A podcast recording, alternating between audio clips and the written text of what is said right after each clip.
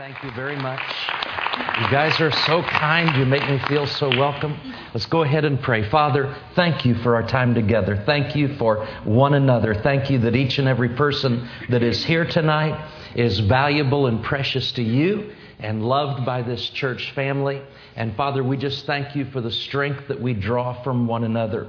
We thank you for what we draw from our fellowship and, and just from the love of God expressed uh, toward us and flowing through us. And Father, we thank you that you're doing a great work in your people. And thank you for, for just accentuating that work tonight. Thank you for accelerating that work tonight. Lord, we recognize you've been working in this church for decades.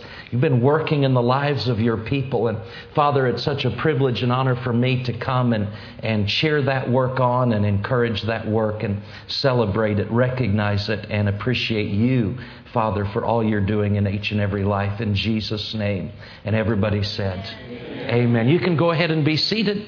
Uh, Pastor Nancy mentioned about um, the use of the book, uh, Your Place on God's Dream Team. Uh, that is our sixth book, and it's just been out a few months. Came out in June. I guess that's more than a couple months, but uh, you know how time flies. And uh, we just have a couple left on the table, but I believe there's some in the bookstore.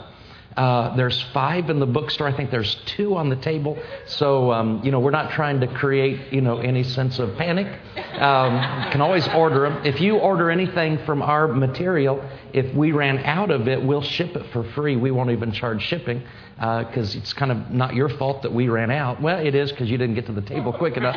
But um, no, we're happy to ship that free of charge and absorb that uh, and help you get that. I know our daughter's album, Seven Song, that I told you about this morning, it, it's totally gone at our table. Um, but you can actually download that from her website. Now, she has her own nonprofit corporation and all that type of thing. It's called Let There Be Hope. Um, but to get to her website, because somebody already had that website, Let There Be Hope, her website is called Let Here Be Hope. So you just have to pretend that the T there is twice, but only put it there once. LetHereBeHope.com, and you can download her um, seven song album or other music, uh, or at least that one. And then on iTunes, all of her material is available as well. But we're talking tonight, as we began this morning, about what I call multi dimensional ministry. Multi dimensional ministry. And we're simply wanting to help us see, probably in sharper focus, uh, what we've already been aware of. Um, did you ever notice there's different styles of food? How, how, many of you here like Mexican food? Let me see your hand. How many of you here like Italian food? Um, how many of you here like um, good Southern cooking? Um, you know, what about Chinese food? Who likes Chinese? See, you know, different people like different things. It's all, I'm not trying to stir up the flesh here. Just, you know, take this calmly, please. Maintain that fruit of the spirit of self-control. But you know, the thing is, aren't you glad that that you know there's different kinds of food that we can enjoy, and um, and and I may not like a certain style of food, but somebody else loves that. And so, you know, I, don't have to think, well, no, the only kind of foods that are legitimate are the kinds I like. You know, no, there's all kinds of diversity and variety. And, and the Bible talks about the manifold grace of God. And so, um, you know, I've, I've been amazed how many times, you know, people have come, for example, to me and said, you know, Tony, we like the way you teach because, you know, you don't yell at us. You're, you're quiet, you're calm, and all that. And then somebody else is just bored when I teach because they're, they're wanting somebody with more fire and more, you know, zeal and that type of thing. I have a friend, and I'm a pretty laid back guy and I don't get, you know, this is about as excited as I get when I preach. I, I don't get, I, I, tend to stay pretty low key. But I have a friend who's much more low key than me. As a matter of fact, if you listen to him, I sound dynamic.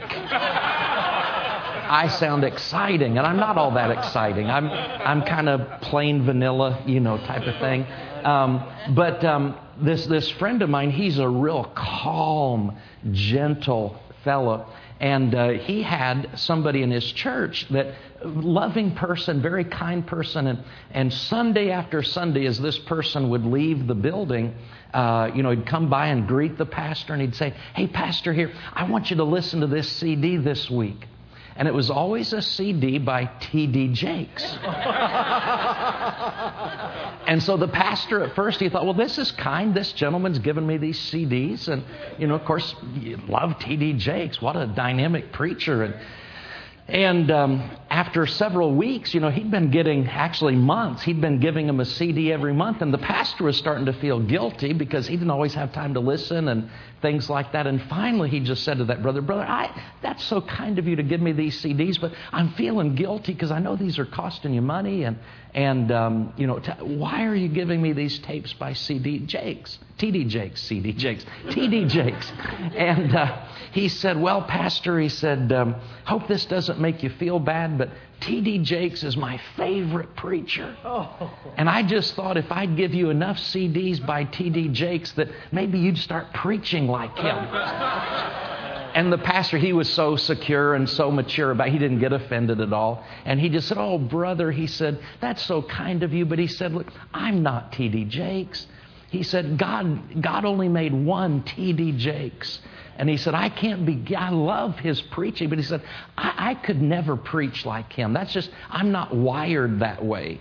And uh, so, but he said, Brother, since he's your favorite preacher, I've got a whole bag of his CDs that I'm going to bless you with. And, uh, you know, but, but aren't you glad there's, aren't you thankful that there's different styles? Not everybody likes, you know, a, a, calm, gentle teacher. Some people like a fiery preacher. But not everybody loves a fiery preacher. Some people, you know, there's, there's different flavors in, in the body of Christ, and we're so grateful for that. And, and this morning, we just talked about three really simple dimensions of ministry. There was the foundation of teaching, preaching, and healing that Jesus did and that we do today. And there is the pastoral, when Jesus had taught, preached, and healed, he, he still saw people in need. And so he said they were like sheep needing a shepherd. And we talked about the value of the pastoral ministry, not only the pastoral office, but also just the pastoral function that, that different ones can engage in. And then we talked about the need for a multiplication of laborers. And so this morning, we just looked at it from one angle, looked at three different dimensions of ministry. I want to open tonight with a quote from Pastor Rick Warren down in Southern California.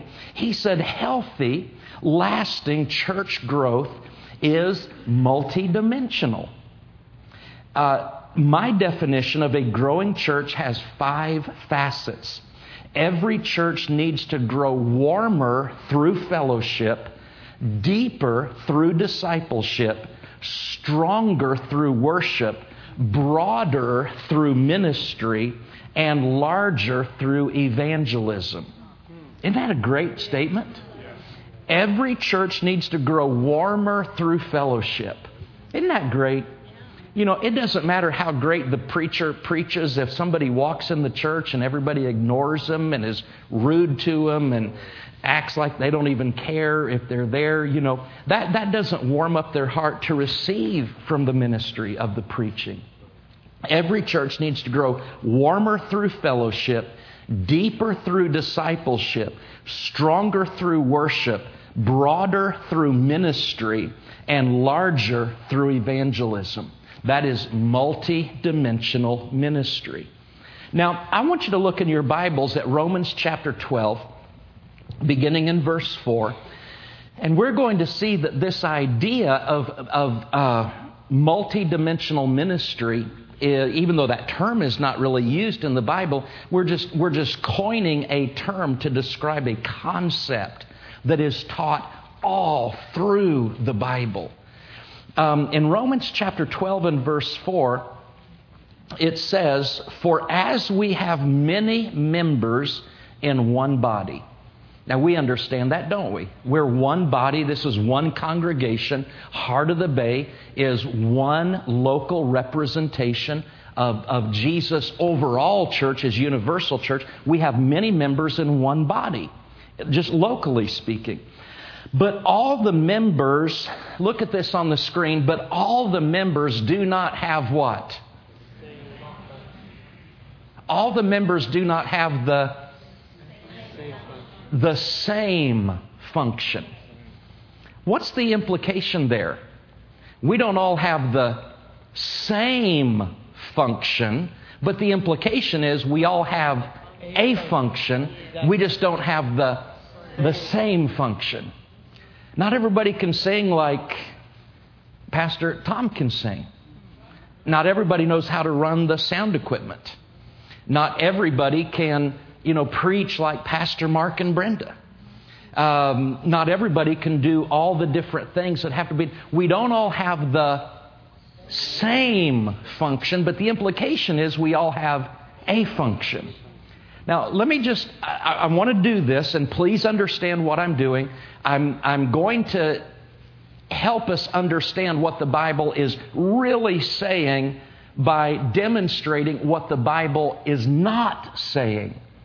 What if the Bible said, and it doesn't, but what if the Bible said, we have many members in one body, but not all the members have a function? Now, I just quoted from the reversed standard version. What if the Bible says, and it doesn't, but what if the Bible says we have many members in one body, but not all the members have a function? Do you know what I'd have to do tonight? If I was going to teach the Bible, and if, if that was what the Bible said, here's, here would be my message tonight. Glad you're all here, but I just need to let you know that some of you are useless. Some of you, God wants to use. Some of you, God has a plan for your life. Some of you, God wants to do things through you to bless other people. But I have to tell you, we have many members in one body, but not all the members have a function. There are some of you that are useless. How many of you believe that you are one of those individuals that God has made to be useless? Let me see your hand. You know, oh, I think I see those hands. Yes, yes, yes. Uh, you're probably right. Uh, you, you are really just dead weight. Um, you are breathing air that could be used by somebody who's productive, somebody who is helpful, somebody who is useful. So let's just do this. Next week, uh, those of you that have a function, please come sit toward the front, you know, where you can get the maximum benefit. And you know what? Those of you that don't have a function, well, we'll let you come. You know, just stay in the back, stay out of everybody else's way. Um, you know, I hate to tell you how inferior you are. Uh, how useless you are. Um, you're just you're just taking up space, but we'll tolerate you. All right? Okay, we'll tolerate you. Wouldn't that be an ugly message? But see, I don't I don't have to say any of that ugly stuff because it's not true. We have many members in one body, but not all the members have the same function. We all have a function. And it goes on to say in verse 5, this is so beautiful. Aren't you glad you have a purpose? Aren't you glad God has a reason for you, a purpose for you, a design for your life? The Bible says we were not saved by works, but we were created in Christ Jesus unto good works which God ordained beforehand that we should walk in them. Here's my real message to you. This is what the Bible really says is that God knew you from before the foundation of the world and long before you were ever born, God had already foreordained a plan and a purpose and a destiny for your life and he has so worked you know, providentially and sovereignly that, that he, he put within you the, the seed of gifts and, and the uh, talents and the abilities. Uh, he's put those inside of you for such a time as this, and God has a purpose and a place and a design for your life. You're valuable and important, and God wants to use you to be a blessing to other people. We have many members in one body, but all the members don't have the same function. So we, being many, are one body in Christ. Romans 12, 5, and individually. Say this I'm an individual. I'm an individual But he says individually, we're members of one another. So we don't totally live for ourselves, we live for one another. We, our purpose is found in the way that we can be a blessing to other people. We're individually members of one another. Look at verse 6 having then gifts differing. You know, that's where we find the freedom to be who God made us to be. I don't have to try to preach like somebody else.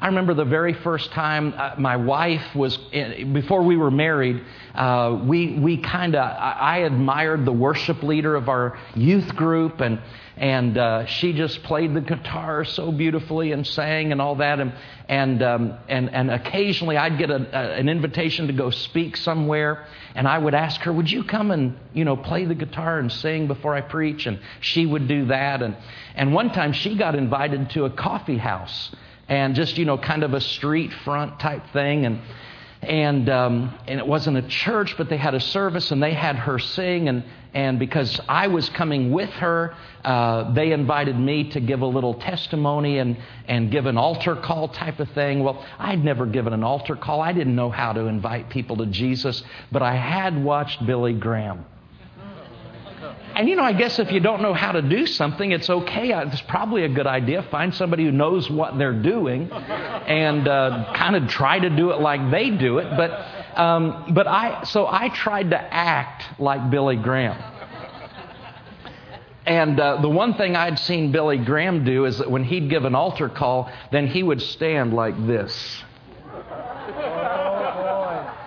In a, in a meditative, you know, devout appearance. So I, I give this altar call, and then I. Well, I looked up and nobody came down, and, and I thought, well, I, have never seen Billy Graham. What is he? He's never had anybody not come down. So what do you do now? So, you know, so I, but I learned that God didn't call me to be Billy Graham. Now, do I admire him? Absolutely. Do I respect him? Are there some things we could all learn from all different people? Yeah, we can learn from all these different people, but be yourself. Be the best you that God called you to be. And just understand this principle Romans chapter 12, verse 6. It says, having then gifts differing uh, according to the grace that is given to us, let us use them let us use them. Say, I have gifts, I have gifts that, are different, that are different from other people, from other people. and my gifts, my gifts are based on the grace that God has given me. So I'm going to use my gifts according to the grace that God has given me. And I'm not going to be an imitator of somebody else. See, here's the thing if you try to be Billy Graham or if you try to be somebody else, you'll never be anything but second best. But if you'll be the person that God made you to be, you'll be the best you that you can be. Now, Paul then goes on to say, uh, he says, you know, let us use our gifts according to the grace that God's given us. If prophecy, let us prophesy in proportion to our faith or ministry, that means serving. Uh, let us use it in our serving. He who teaches in teaching, he who exhorts in exhortation, he who gives with liberality, he who leads with diligence, he who shows mercy with cheerfulness. So Paul just gave us, I think, that seven, seven different. I, I like this word. I want you to say this out loud. Say expressions. expressions he gave seven different expressions. Now, you may notice some of these are really just basic Christian responsibilities. You don't have to have a special gift to show mercy. Everybody, every Christian can show mercy in, in terms of basic Christian living. But you know, there are some people that have a special measure of grace in the area of mercy and they will do things that are way above and beyond just what we'd consider being a merciful, kind person. Now, this may seem like an extreme example, but for example, Mother Teresa. You know, taking in hundreds of homeless, dying people, and she and the sisters loving them and caring for them and, you know, giving them something to drink. And you say, well, you know, but, but, you know, they went, they, they died anyway. Well, but, but they died in a caring, loving place. They didn't die in the gutter where they had been. And, and they were being shown the love of Jesus. Now, that's mercy on steroids. Okay? But we can all do basic mercy. Um, giving. You know, I think giving is a basic Christian responsibility, but there's some people who just, they live to give. They, you know, 10%, they, they, they don't even think about 10%. They're given way, way beyond, you know, the basic Christian responsibility. Uh, they thrive. They have a special you know, measure of grace in certain areas.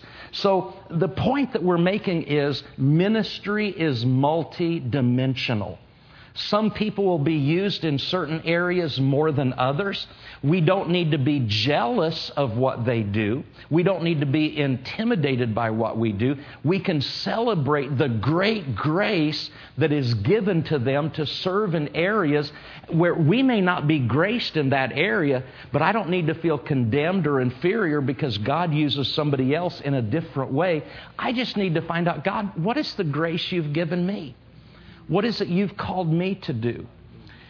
And I want you to turn in your Bibles to Ephesians chapter 3, and we're going to begin looking in verse 17. It'd be great if on your own you can take time and go back and read this whole chapter, and especially the beginning of this prayer. Essentially, it's a prayer that Paul began a few verses earlier, but for time's sake, we're going to focus on a specific part of Paul's prayer here in Ephesians 3 part of what he prayed, and we're reading this from the regular King James. Paul said, and this, he said this notice to the whole church. Everybody say the whole church. This wasn't just to an individual, it was to the whole church, which includes individuals, but it's a corporate statement. And part of his prayer, Ephesians 3:17, is that Christ may dwell in your hearts by faith. That you, being rooted and grounded in love. Isn't that an awesome statement? Being rooted and grounded in love. May be able to comprehend. That means that we absorb it. That means that we grasp it.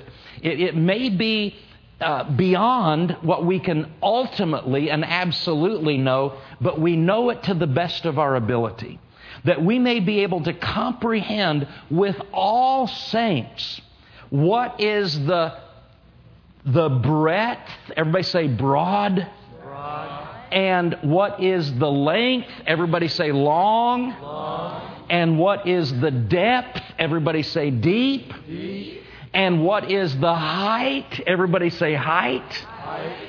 And to know the love of Christ which passes knowledge, that you might be filled, everybody say filled, filled. with all the fullness of God. Now, what is our title tonight? We're talking about multi dimensional ministry. And Paul has just given us four different dimensional aspects. What is the breadth? How broad is the love of God? How long is the love of God, how deep is the love of God, and how high is the love of God. He wants us, with all the saints, He wants us to, what, what did He say? To comprehend what is the breadth and the length and the depth and the height and to know the love of Christ which passes knowledge, that you might be filled with all the fullness of God. I got to looking at this a while back and I thought, what, what does it mean that the love of God is broad? What does it mean for the love of God to be broad? And I thought of a conversation I had with a friend. He pastors in Kentucky. He grew up in West Virginia. And we were talking about some of the things relative to our church backgrounds, and he said, Tony, I grew up in a church that was so narrow that you, you could hardly get saved there because the way they presented things was if, if somebody new would come to the church, they, they made them feel so unwelcome, they almost put them on trial. And they'd want to know, what's your background? What have you done? And there was no mercy. And if they found out the person had some something kind of ugly in their background, they made them feel totally unwelcome. Like, you're not good enough for us. And I mean, they, they looked down on everybody. And, and if somebody said, Well, I, I want to get saved, I, they would say, Well, you just keep coming to church here. We'll, we'll watch you for a while and just see, see about it. And they would sit there and look for fault with them and find fault with them. And nobody felt welcome there. There, there was no sense of acceptance. There was no sense of God loves everybody unconditionally. You know, the great Billy Graham, this song, Just As I Am, without one plea. But that thy blood was shed for me, I come, I come. Just as I am, I come. There's none of that. And, and they basically told people, you know, most people aren't good enough to be a part of this church. And that you know what this church happened? My friend was raised in this church. He said they finally got to the point, he said, after he had grown and moved away, he said they finally got to the point where they had one member left. Oh, my God. You know, I think their theme song was, There's no room at the cross for you. but you know, when I think of something that is broad, I think of something, and I don't mean this in a carnal, ugly way, but I think of something that is comfortable. You know, you feel um, at ease there. The love of God. I think of the verse where Jesus said, Come unto me, all ye that labor and are heavy laden, and I will give you rest. Jesus makes us feel accepted. It's not that we're not told to repent of our sin or whatever. It's just that we know that in Him we are loved unconditionally. I was in Singapore a few years ago, and um, I was at a church, and they had theater seats. And they weren't. Have you ever been to some of those new theaters where they've got recliners and every? I mean, it's, it's unbelievable how some movie theaters are today. But these were the old, old theater seats that had the, they, they were really narrow. And, you know, there may have been kind of a cultural thing there. Um, my girth may have been a little bit bigger than the average person from Singapore. And, you know, I walked into the service during praise and worship. So I was standing the whole time. And then before I got up to speak, they had everybody sit down, uh, you know, for announcements and offering and things like that. Well, I didn't even notice. I did kind of notice, but I noticed hey, this seat is really tight. I was kind of wedged in there, but I didn't think much about it. I didn't think much about it until they introduced me.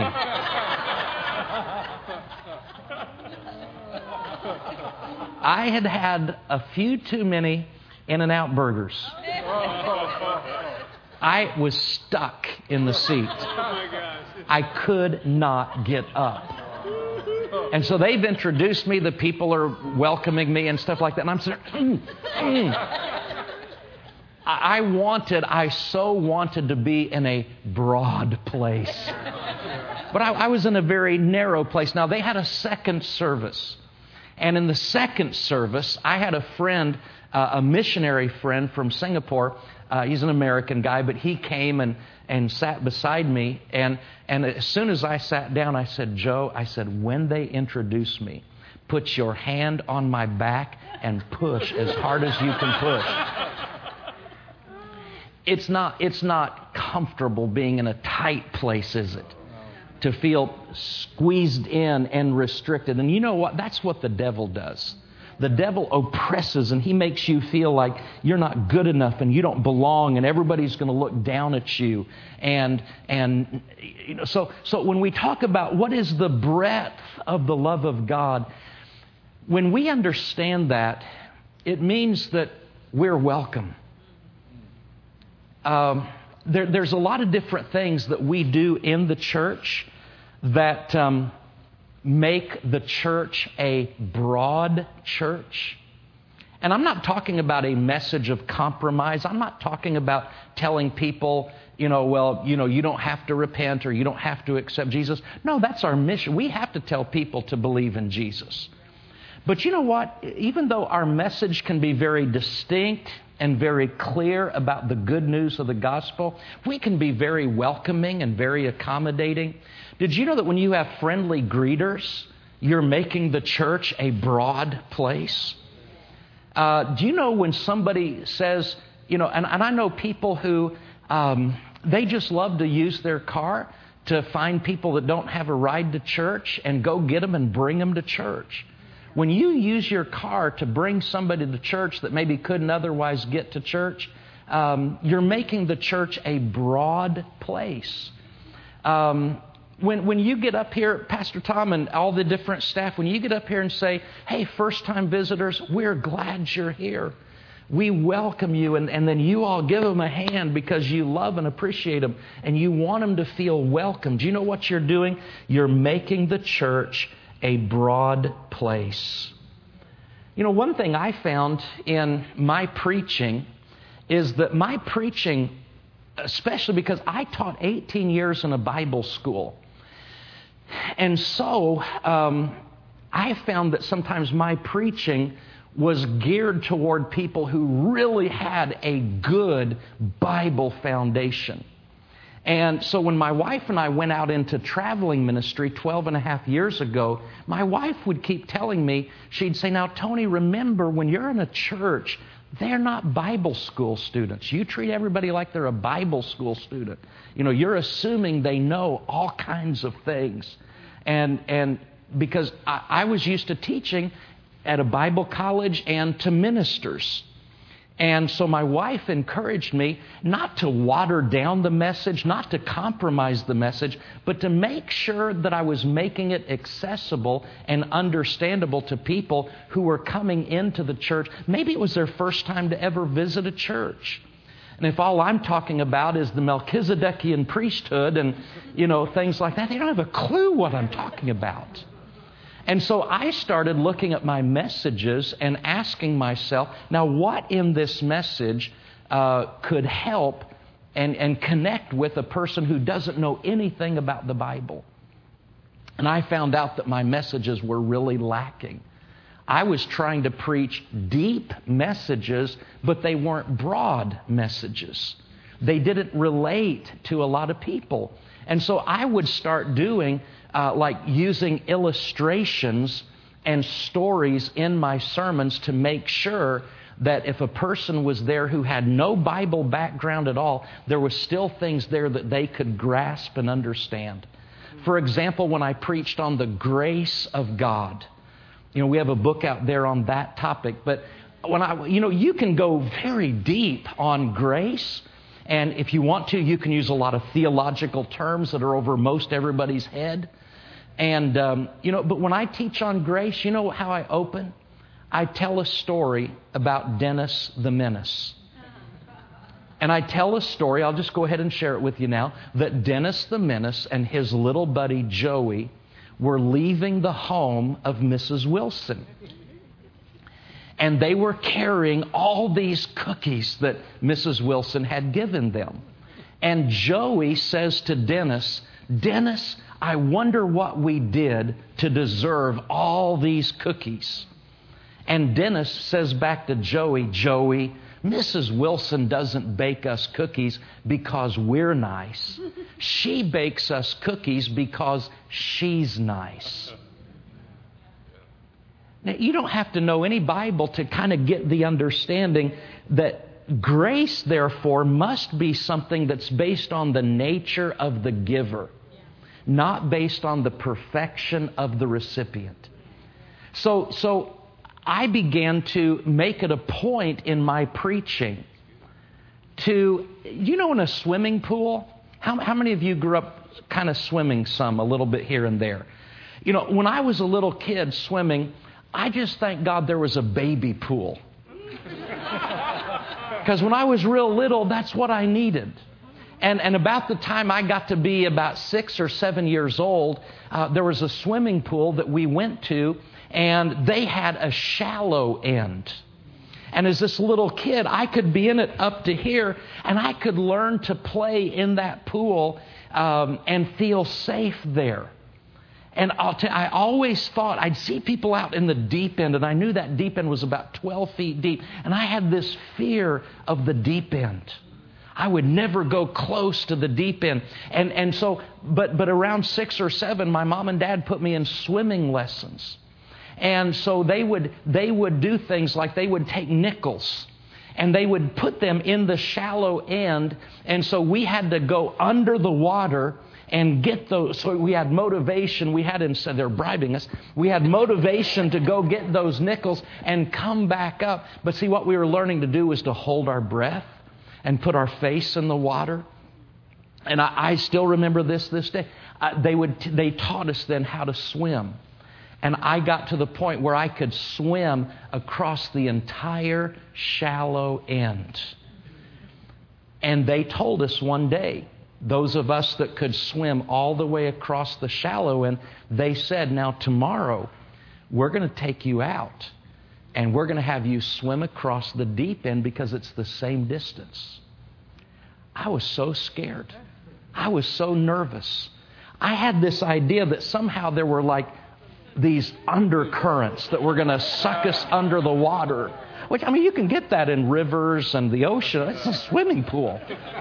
And I was so scared. But, but see, what they did, I, I started out getting comfortable in the baby pool.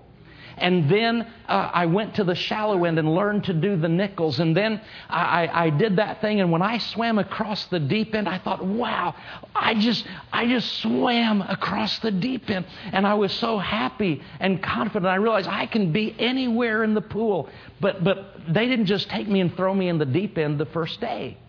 I got used to the baby pool. I got used to the uh, shallow end. I got the nickels, and eventually, it's one thing to be able to swim across the deep end, but then they really tempted us. They threw quarters down in the deep end. They said, if you want them, go get them. So, you know, we'd swim down and get them and come back up, and we're still alive. We had mastered the deep end. But see, the shallow end, you know, there's some people that if they come into church and, you know, everything is, well, let's be deep, let's be deep, let's be deep. And, and there's no focus on just acceptance. And you know when you when you when somebody new comes into the church and you go over and shake their hand you find out about them and maybe have a common interest or two. And and so you and you say well let me take you out to, to lunch and things like that. Do you know what you're doing? You're helping them get comfortable in the shallow end. Um, just friendship. Hospitality Hospitality is one of the great gifts in the church. You know, Paul talks about it, Peter talks about exercising hospitality. Do you know what we do when we exercise hospitality? We're making the church broad. We're saying there's room here for you, there's acceptance for you. Um, you know, you can come and feel at home, you can come and be loved. Uh, we're making the church broad. Why is that important? Because we need to know the breadth of God's love. Now, what about the length of God's love? How many of you were pretty far away from God when His love reached you? How many of you appreciate the verse in Hebrews chapter 7 that says, Therefore, He is able, He is also able to save to the uttermost how many of you were uttermost when you got saved? Uh, the length of the love of God, just like the breadth of the love of God speaks of acceptance and hospitality, uh, the length of the love of God speaks of evangelism and missions. When your church and I know that uh, when you give to your church, some of that money goes to missions. That's the length of the love of God being expressed because that money is going to help people be saved in far and distant lands. When some of you go out to prisons and minister in prisons, that's the length of the love of God. Uh, one, one thing that really touched me um, years ago, and not many, just a few years ago, I was in a church in Tucson, Arizona. The pastor and his wife both come out of alcohol and drug addiction in their own personal lives. And they met, actually, I think, in a rehab hospital where both of them were getting off drugs and or alcohol.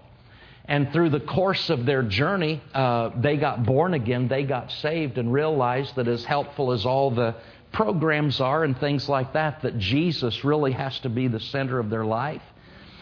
And so, because they've been through recovery and, and rehabilitation steps, excuse me, naturally, and because they have Jesus and the Word of God in their life, they're able to have a lot of compassion for people that are coming out of those backgrounds. And as pastors of a church in Tucson, uh, when I've been with them, I, it may be 50 to 60 percent of the people in their congregation have come out of those similar backgrounds because they really connect with that. And the pastor introduced me to a guy, and he just took me, the pastor walked me around and was introducing me to different people. And, and he introduced me to one guy, and he said, Hey, Jim, come here, I want you to meet Tony. And he said, uh, Jim, tell Tony your story. Isn't it good that we have a story to tell? And Jim said, Well, he said, My story is that I had a successful career, uh, a, a, good marriage, uh, family, house, you know, cars. He said, I was doing really well in life, but I didn't have God in my life. And he said, um, I just because I was under pressure in my life, I, I began to find relief in I don't remember if he got off into cocaine or what he got into, but he got severely addicted to drugs. And he said, I lost everything. He said, I lost my home, I lost my marriage, I lost my family, lost my career, lost my kid. I lost everything that I had. And he said, I, I ended up living under a bridge for four years. And he said, I just thought that was going to be my existence. And he said, some guys came down and talked to me and, and, and showed me kindness and gave me some help. And, uh, you know, they, they met some of my basic needs, but then they invited me to be a part of a program where I could get clean and sober and things like that. And he said, uh, it ended up being a faith based program. And he said, in that program, I met Jesus and also went through the disciplines of you know, getting, getting established and getting my mind renewed and things like that. He said, um, he, he said, I never thought I'd have another chance at life, but he said, God, God saved me, gave me another chance at life. And, and he said, I've been clean for however, you know, like a year or something like that. And he said, I've, I've had a job for the last six months. He said, I didn't think I'd ever have a job again. and he said, I've got my own apartment now. He said, I, I never thought I'd live anywhere but under the bridge. And the pastor said, Yeah, Jim, we are so thankful that, but tell him what you do now. And he said, Tell him what you do when you get paid. And Jim said, Well, he said, You know, I had a pretty bad track record of not handling my money very smart. And he said, So what I do when I get paid, he said, the first thing I do is I, I find out what 10% of it is. And he said, I don't wait till Sunday to take my tithe to the church. He said, whatever day I get paid, he said, I go straight to the church. And he said, because I don't want to be tempted. You know, he, he puts himself under accountability. And some people would say that's legalism. Well, that's not legalism, that's just being smart. That's not giving any opportunity to the flesh. And he says, So I take my tithe right to the church, and, and he said, I give that first. And he said, Then I go home and I find out what are my bills and I get my bills paid. And he said, I always have some money left over. And he said, So what I do with some of that leftover money, he said, I go down to the grocery store and I buy a loaf of bread, maybe two. I buy some sandwich meat, some cheese slices, get some bottles of water, some paper bags. And he said, I, I make up sandwiches. And he said, No, I don't go by myself because, again, he said, I want to be accountable. And Jesus sent people out two by two, you know, so they could support and encourage one another. But he said, I get a fellow buddy, somebody who went through recovery with, with me, and we go down to the bridge and we take these bags of sandwiches and we take these bottles of water, and I go talk to the guys that I used to hang with down there. And he said, Of course, there's always new ones. And he said, Because the ones that know me, um, he said, I'm able to have a, a, a rapport with them. And because I bring them food and water, they, they welcome me. And he said, And I tell them about Jesus. And he said, I've been able to get some of those guys into the same program that I went through, and some of those guys are in this church today. But see, that's the length of the love of God. See, some people would say, wow, those folks, you know, they're, they're beyond help. Listen, nobody's beyond God's help. The length of the love of God is shown when we think beyond the four walls of our church and we think outside about prison ministry, about street outreach, and, and we think about the money that we give that goes to missionaries around the world. Um, God wants the church to be broad, hospitable, and accepting and relevant, but God also wants the church to be long in its reach because He's long in His reach toward us. What about the depth of the love of God? the depth of the love of God. When I hear deep, I think of substance, I think of content.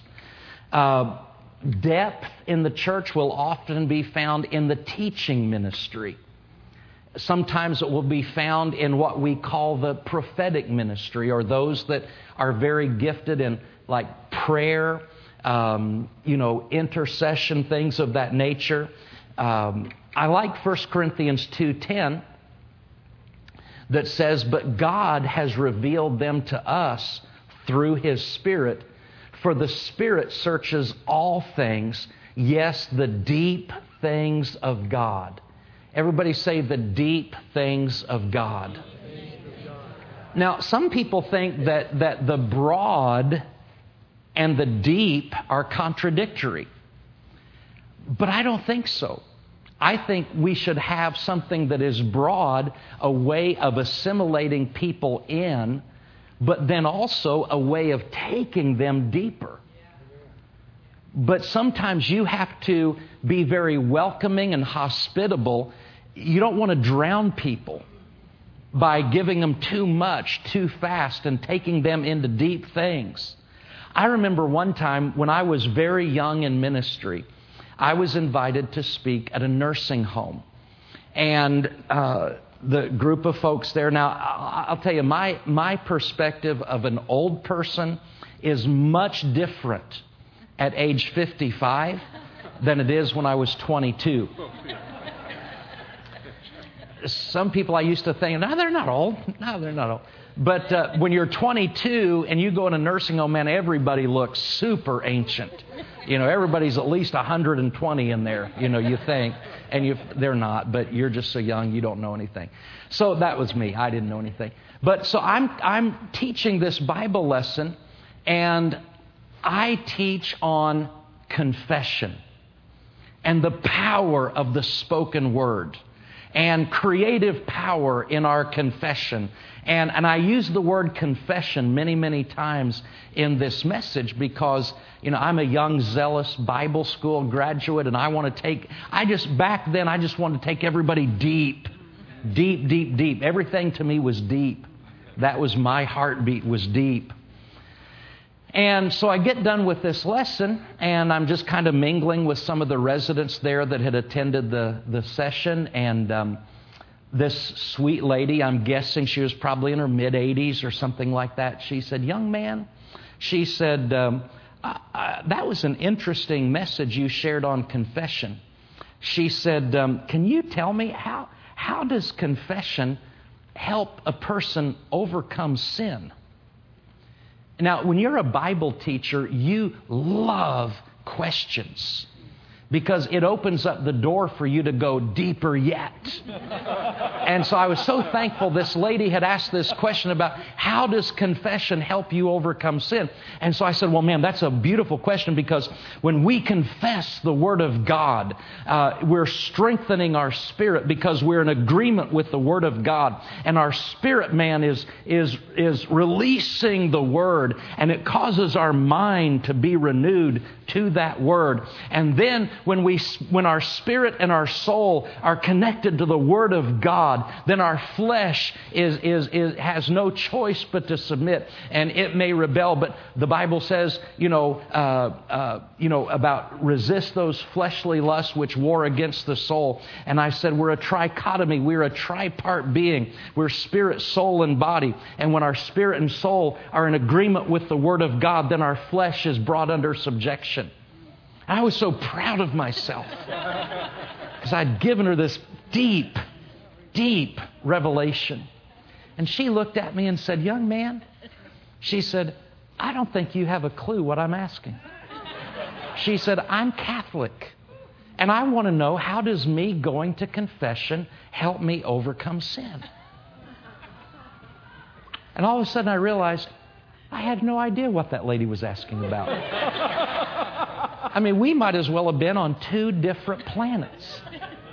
Because I was so busy trying to be deep about spirit, soul, body, trichotomy, the power of the spoken word. And this dear lady is saying, I'm a Catholic. She's talking about going to the priest, going to confession. I, I, we were talking about two different things entirely. But see, I was so obsessed with being deep.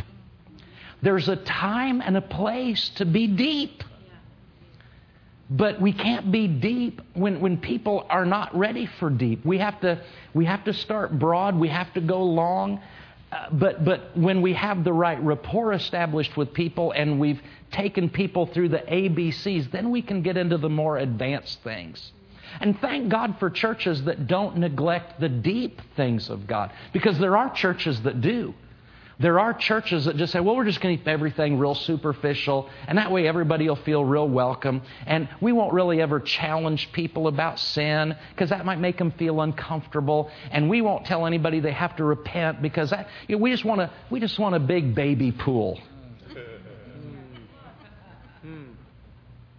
Well, it, it's good to have introductory things that connect with people on an introductory level, but we do need to have a deep end. We, and thank God, I know you guys have classes where people that want to grow deeper can grow deeper, and you have opportunities for different things. And, and, um, and, and I know uh, Pastor Mark and Brenda believe in, in the things of the Spirit, the deep things of the Spirit. So we need we need a multi-dimensional approach to ministry. Paul prayed that we would know, that we would comprehend what is the breadth, what is the length, what is the depth. And then finally, he concluded with this and what is the height? Well, I believe that the height of the love of God implies meaningful worship that we focus on the most high God. That we focus, you know, like, like the old song, turn your eyes upon Jesus. Look full in his wonderful face. And the things of earth will grow strangely dim in the light of his glory and grace. There's a height that the church must comprehend. And there is a height of God's love that we must uh, express. Jesus said in John 4 24, God is spirit, and those who worship him must worship in spirit and truth. You know the word exalt? Everybody know that word exalt? You ever hear Pastor Tom or somebody else say, let's exalt the Lord. We're talking about the height of God's love. Did you know that the word exalt, that the ALT part is from a Latin word from which we get the word altitude? Exalt, A L T, X meaning out or from. When you exhale, there's something coming out of you, something coming from you. And exalt means there's something coming out of you and you're going to an, an altitude. Worship comes out of you and it takes you to a higher place in God. The, the people who worship, people who are real worshipers, um, and you know, there's some people that are great worshipers that aren't good singers. But, but people who are worshipers are, are drawn heavenward. And, and not just worshipers, but did you know there are people in your life who are encouragers? And they're always encouraging you to look up. What, what one lady author, Joyce Landorf, called balcony people in your life. She said, in everybody's life, there's some basement people and there's some balcony people. She said, You need to be careful because certain basement people are always wanting to drag you down. But she said, You need to try to help basement people get out of the basement. But, but for your own sake, you need to hang out with some balcony people, people who are always drawing you higher and lifting you. So when we put all this together, what do we come up with? God is a multi dimensional God. He wants us to know the breadth of God's love, His love. He wants us to know the length. He wants us to know the depth. He wants us to know the height. But the beautiful thing about it is when we know those things, when we comprehend those things, then we ourselves can express those things. Not only has God made us feel welcomed and loved unconditionally, but we then can begin to welcome others and make them feel unconditionally loved. Uh, when we know that God went to great lengths to reach us, then we can be okay getting outside of our comfort zone and reaching long to connect with other people when we understand that God wants to take us deep in Him, then we can help other people go deep in Him. Move beyond just the milk of the Word and get into the meat of the Word. And we can also, because God invites us to the high places, seated with Him in heavenly places, we can encourage other people to rise up, move up in God. And notice what Paul prayed. He didn't pray, you know, I pray that you would know the breadth of the love of God, or the length, or the depth, or the height. He said, I want you to know the, the breadth and the length and the depth and the height. See, God doesn't want us just to be one dimensional, He wants us to be multi dimensional. And if we were to take a survey of people in this room, well, here's what we would find that some of us identify more with one of those dimensions than another. I still like the depth. In my personal time, I love to read the theologians, the historians, the scholars. I like to get into the deep, you know, things. My wife doesn't so much like the deep things, she likes the high things. She, she loves to get alone with God and just worship Him and praise Him and pray. So I, in, in our life, I tend to go deep, she tends to go high. There's other people that are extremely social people, and they just love to go broad. They love to welcome visitors. They love to, you know, embrace new people. They just love fellowship and they love hospitality. They're the broad people in the church. And then there's other people who are saying, What are we doing sitting around here? We need to go to the prisons. We need to go under the bridges. We need to go to the highways. They're the long people. And you know what? There's been a, a challenge in some churches where the people that want to go long make everybody else feel bad if they're not focused that way primarily. And people that want to go deep think everybody else is shallow if you don't go as deep as we go. And if somebody just loves to get lost in worship and lost in prayer and lost in adoration of God, and they're up there, I mean, they are in the 42nd heaven and they think everybody else is carnal who isn't as high as they are. Just realize that whatever you have, you may have a stronger emphasis in one of these areas. But you've got to be accepting of people who have a different appreciation and maybe a different emphasis than what you do. You know, I, think of that guy that goes to the people under the bridges, and I think, you know, man, I, that would be a stretch for me because I don't know that I would be able to relate. I don't know that I would be able to connect. But that guy, he knows their language. He knows, he knows their, their train of thought. He's able to go longer than I am. Maybe I can go deeper. Maybe I can give some Greek definitions. But man, he can go longer than me. And there's other people that in worship can go higher than me. And there's people who are so friendly and hospitable, they can go broader than me. But you know what multidimensional ministry is? It means all of us finding what God has put in our heart and doing it. And when we all function according to the gift and the grace that God has in us, you know what we, will have? We'll have a full, balanced, full uh, church where we have some broadness, some length, some depth, and some height, but we're mutually respectful of each other as we have all of that exhibited. And you know, in a church service, you can have all four dimensions going at once. Man, when you have greeters and you welcome the visitors and you're friendly and you make them feel welcome, you're being broad. When you give a missions offering or when you have outreach teams go out, or even when there's an altar call given in the church, you're going long. Uh, when you have some meaty teaching and classes and things like that, you're going deep. And when we have worship and praise of God, we're going high, multidimensional. Father, in Jesus' name, thank you for the love of God that you've shed abroad in our heart. Thank you that your love for us is both broad and long and deep and high. And I pray that we will be able to comprehend that love. And, and Father, I pray that not only will we comprehend it, but that we'll express it that we will express the many dimensions of your love, the many facets of your love. And Father, we just want to thank you for all of your goodness, all of your mercy toward us.